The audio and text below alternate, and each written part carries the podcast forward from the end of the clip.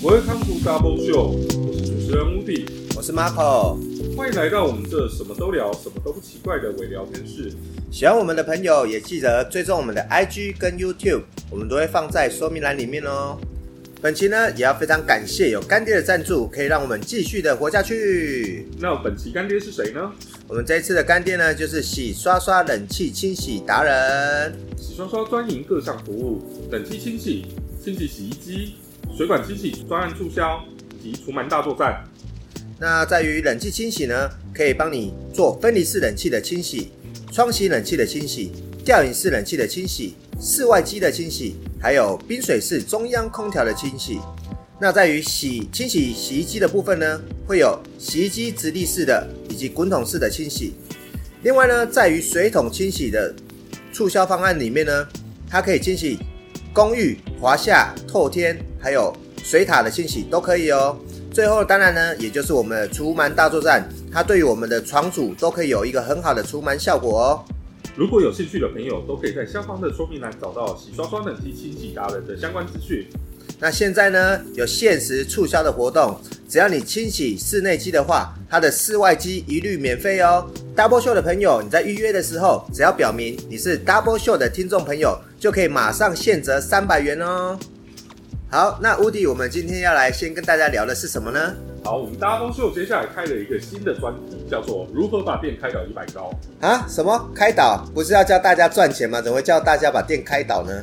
对，因为其实现在越来越多的人想要开店创业，那如何把店开到一百招，是我们身边的亲朋好友，或是我们听到一些故事，有关于店的经营，或是有关于他在开店的过程中遇到的一些事情，以至于说店或是公司就这样把它收收了起来，这样。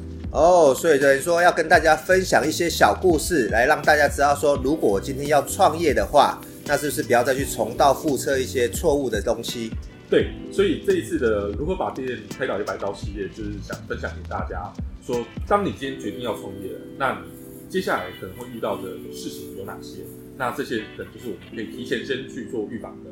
好啊，那是不是请你来跟我们分享一些小故事呢？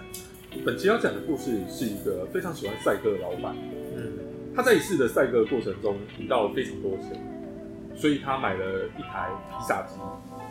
那买了这台披萨机之后，他想要完成他年轻时候的梦想，所以他又买了一台咖啡机。那在这样的情况下，他有了披萨机，有了咖啡机，在一个冲动，他就把店开了出来。哦，所以那这样子算是意式的餐厅还是美式的餐厅呢？自己开心式的餐厅哦，自己开心，应该说像是现在很多的那种复合式的餐厅呢、啊。对，它其实也有点算是复合式餐厅的概念的。那在开店初期之后，他要去应征员工，所以他在呃门外写了一个看板，上面写“愿者上钩哦，那我知道这个老板一定是姓姜，”。为什么是姓姜？姜太公啊，愿者上钩嘛。姜太公钓鱼嘛。对。那这家店其实经营的算还不错，那平均每一个晚上也大概都有三十个人次、二十个人次这样的翻桌率。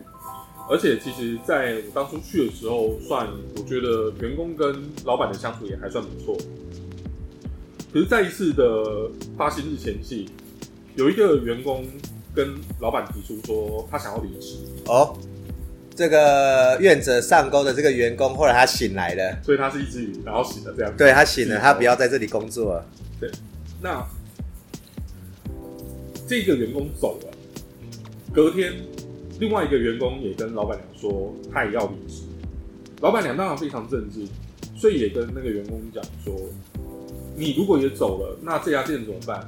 这家店就没有人了。我把你当朋友，你你怎么可以这样子？哦，所以说老板娘算是真心换绝情啊。对，那老板娘当然也很难过，因为员工也跟他讲，我只是把你当老板，哦，所以老板娘也因为在这样的情况下，员工也没有了，那他当然不可能自己一个人去经营这家店，因为他也不是这个专业，他当初就是喜欢跟他有了一笔钱，所以去开这家店。所以在这样的情况下，这家店就这样的收了。哇，那这样真的蛮可惜的。原本经营的不错，然后也跟员工相处的很好，那最后却把这家店收起来，真的还算蛮可惜的一件事情。对，因为其实在这个故事，我是想告诉大家，老板也因为他是一个门外汉，所以这一切都是非常顺便的。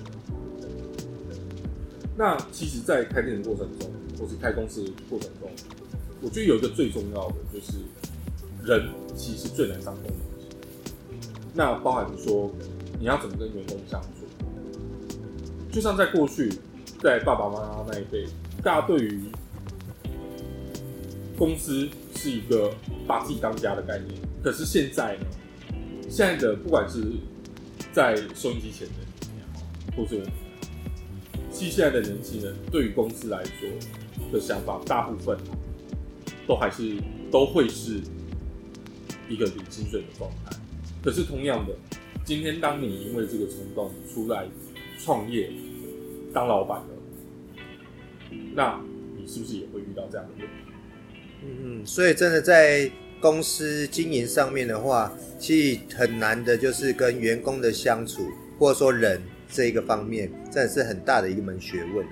对啊，所以这次的故事，我们就是想分享给大家，有关于说，当你今天要开店、要创业也好，当你今天要应聘员工，或是你要找合伙人，人要怎么样去维系那个关系，要怎么样去相处，我觉得是一堂非常重要的课。嗯，真的很谢谢乌迪今天帮我们分享的这个小故事。那我们也希望说，未来还有更多的小故事吗？对，因为我们有一百招嘛，一百招，对所以后面还有九十九招。对，后面还有九十九招。这次的故事我们就分享到这边。那如果说你也有你的故事，也想要分享给大家的，也可以在下方的资讯栏写信给我们，告诉我们你的故事，我们也可以再透过我们的频道去分享给大家。对啊，无论是你开导的一百招，或者说你开成功的一百招，我们都愿意帮你一起来分享哦。这一次的专题我们就先到这边，我们休息一下，稍后回来。好，欢迎来到我们第二个专题。我们这一次要聊的新闻是有关于总站夜市勒令停业这个新闻。啊？什么？他第一天开的时候，我们都还有去拍开箱文呢。他什么时候被停业了？他其实第二天就被停业了。第二天就被停业了。对，还好我们第一天有先去拍开箱文。对，因为台电的发言人表示说，总总站夜市当初在跟台电申请的时候，其实是材料堆积场，不是夜市，所以他到第二天直接被停业，就是被勒令停业断电，然后他的罚款是六万。六万这样有算多吗？以三百摊来讲，他罚款六万，其实一摊大概只有两百块而已啊。哦，那还好啦，光是摊贩的钱这样算下来，六万块对他来说应该是小意思啦。对啊，可是他在第二天被勒令停业断电之后，他也是继续营业。哦哦，对对对，我有看到那个新闻，就是它整个暗暗的，但是还是很多人在逛，他也会拿手机呀、什么，然后就是继续营业。那我觉得也蛮妙的，有点像大学时代的夜游的那种感觉。对，因为它就是名副其实的夜市。哎、不过这个夜游也很好啊嗯，你看这样子还可以有吃的可以买，也有玩的可以玩，对，就是暗暗的也别有一番风味嘛。真的真的真的。诶，那像你平常去夜市的话，会吃什么？平常去夜市也比较多，像学生时代去都会吃像呃牛排嘛，还是说一些鹅啊煎之类的，然后不然就是小吃嘛，一些地瓜球等等的。那你呢？我其实比较常吃的话，大部分就是那个，诶、最常吃的是那个那个叫什么、啊？呃，蒙古烤肉。哦，因为我觉得它真的是便宜又划算。佛心来了，随便你夹。对，这真是随便你讲。可是它其实跟我们童年时代的回忆算涨价很多啦。因为我记得以前我们好像也才吃九十块、一百块，那现在夜市的价格好像都要一百七了。嗯嗯。哎，那你这次去有看到什么比较特别的吗？呃，我这次去逛的时候，我发现一个蛮特别的，是我以前在夜市没有看到的，它就是炸蟋蟀。大蟋蟀。对，它真的是炸蟋蟀，而且是黑色的蟋蟀，很可怕。我们以前小时候有那种是咖啡色的嘛，嗯，哦，它这是黑色的蟋蟀，啊，你有问它是养的还是后面抓的吗？我觉得应该是养的啦，因为它都冰在冰箱里面，然后拿出来炸。哦、对啊，所以我觉得蛮特别的一个东西。那它吃起来有什么口感吗？哦，对，说到这炸蟋蟀，我们原本去做开箱的时候，想说把这个炸蟋蟀拿来当做惩罚。那我刚好玩游戏也输了，嗯，对，所以我的惩罚就是吃炸蟋蟀。那我们一开始去点的时候啊，我非常的紧张，可是隔壁的一个大哥，他就跟我说：“别紧张啦，还夹起来的那咸酥鸡嘞。”所以那时候我想说，嗯，咸酥鸡好。最一开始我是希望说点那个芥末口味的，想说要把味道压过去，但因为那个大哥强力的推荐说像咸酥鸡，所以我决定把它改成椒盐口味，但是辣要帮我加到大辣。对，那后来呢？我在吃的时候，我要特别跟观众朋友讲一下，如果你没有吃过虫虫的料理，或者说你本身有点抗拒的话，你绝对不要拿你的舌头去尝试看看这个虫虫的外观。对，怎么讲呢？因为这些虫虫的外观，它表皮是非常的光滑的。那如果你用舌头去呃试探它到底长得怎样的话，你会开始有心理作用，你会开始作呕。所以我一开始一塞进去的时候，就赶快疯狂的咬，然后马上吞下去。它其实吃起来真的蛮像咸酥鸡的味道。就好像我们有时候在咸酥鸡会点到那个鸡皮，对对，一样脆脆的，然后味道也差不多。那它这一家店也有很特别，是说他虽然是卖炸蟋蟀，它有分幼虫跟成虫，是差在哪边？它的成虫呢，还多了一双非常华丽的翅膀。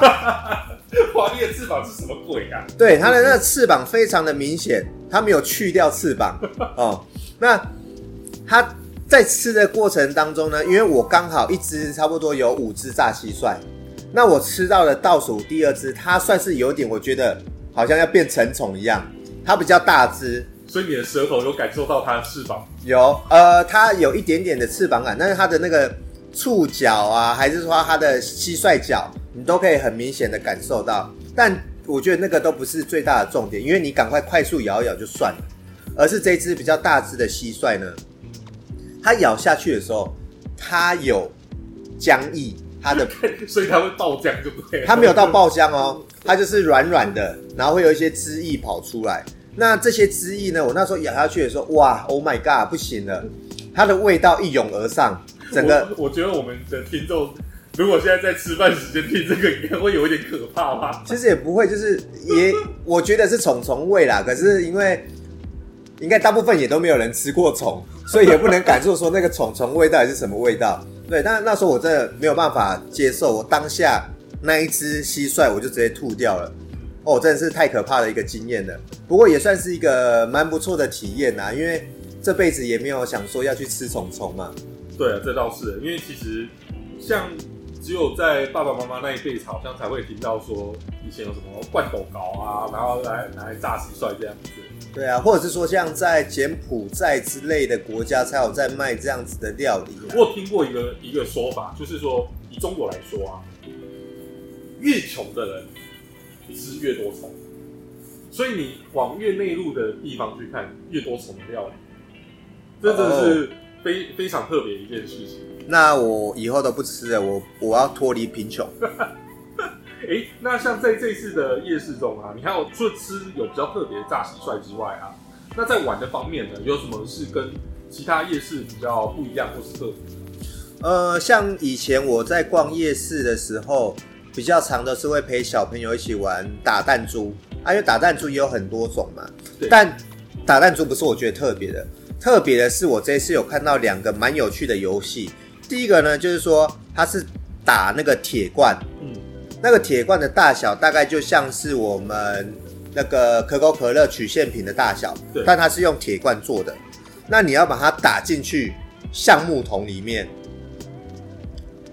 所以它就是现实生活版的 Angry Bird。哦，对对对，你这样讲，我真的想起来，真的非常像，它就像是现实生活版的 Angry Bird 一样。那其实我觉得这个它打这个铁罐要掉进桶子里面，我觉得可能学生时代是读这种物理的，可能会表现的更好。那感觉应该是蛮难进的。对啊，不好进啊。那还还还有其他特别的吗？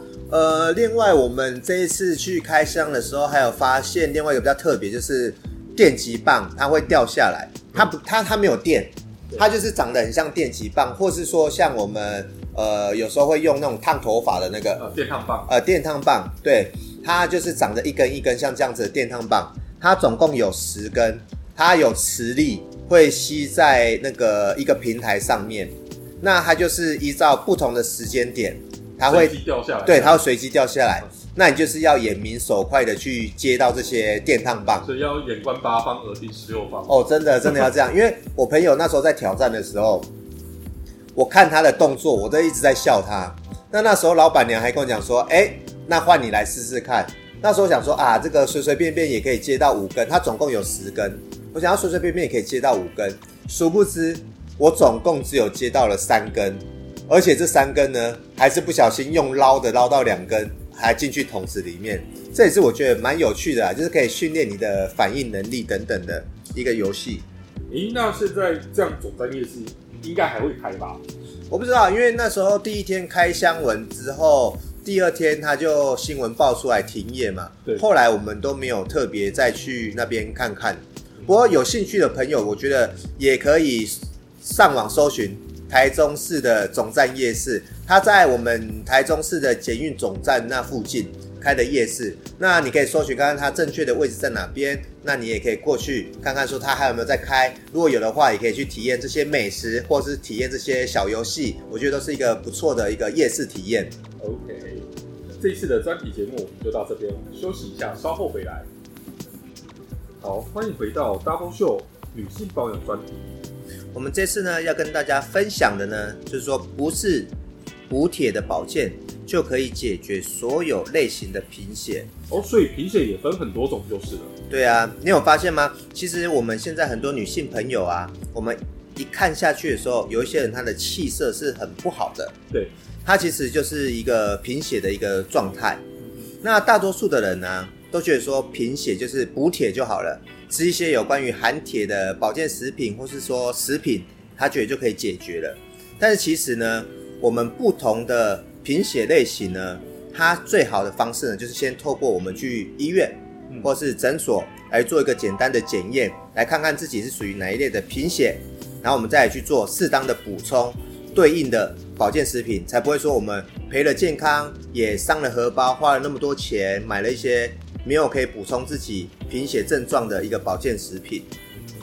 诶，那像我们一般贫血会分几个类别啊？呃，像我们一般最平常、最常见的贫血呢，就只是因为说我血液的流失啊，或者说我因为吸收不好，然后造成的贫血，那个就是一般的缺缺铁性的贫血，那就是很简单，你就补充含铁相关的保健食品，或者说吃吃菠菜啊这种含铁量比较高的菠菜的英文你知道是什么吗是什么？Spanish，？Spanish，对，怎么说呢？就是菠菜。就没有一个比较好好的记法。spa special 的你需要 spa 你需哦，这样解释好像也可以。对。如果你要吃补铁的，你要 special 嗯你需要的东西，Spanish 就是吃菠菜。OK，对啊，啊，如果说呃我们一般呢贫血比较严重一点的话，你还可以除了吃含铁的东西，你可以搭配一些含有维生素 C 的东西一起吃，可以增加你的含铁的吸收。那另外呢，我们也看到说有那种小球性的贫血，那其实呢，我们再搭配维生素 B 六的话，也可以增加你的那个血液的一个补充。那其实贫血有分很多种，对，那我们最常听到的一个是叫什么？地中海型贫血。，对地中海型贫血。那这个地中海型贫血呢，它比较特别一点，它属于那种比较隐性遗传遗传性的一种贫血症。那大大部分的人都觉得说，我直接吃补铁的对最快。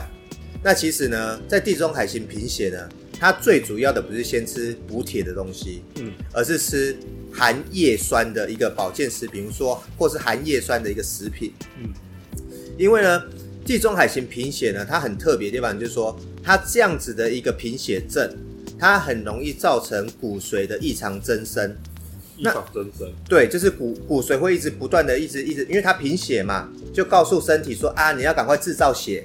哦，所以他是缺血，然后拿血去制造骨髓，这样子吗？不是不是，他缺血，他就通知人类的身体嘛，啊他说啊，你要赶快制造血哦。那骨髓他就赶快一直生长，一直生长，因为他想要产血嘛。对，可是因为这个产血这个过程当中，就是骨髓在生长的这个过程当中，它很容易消耗体内的叶酸。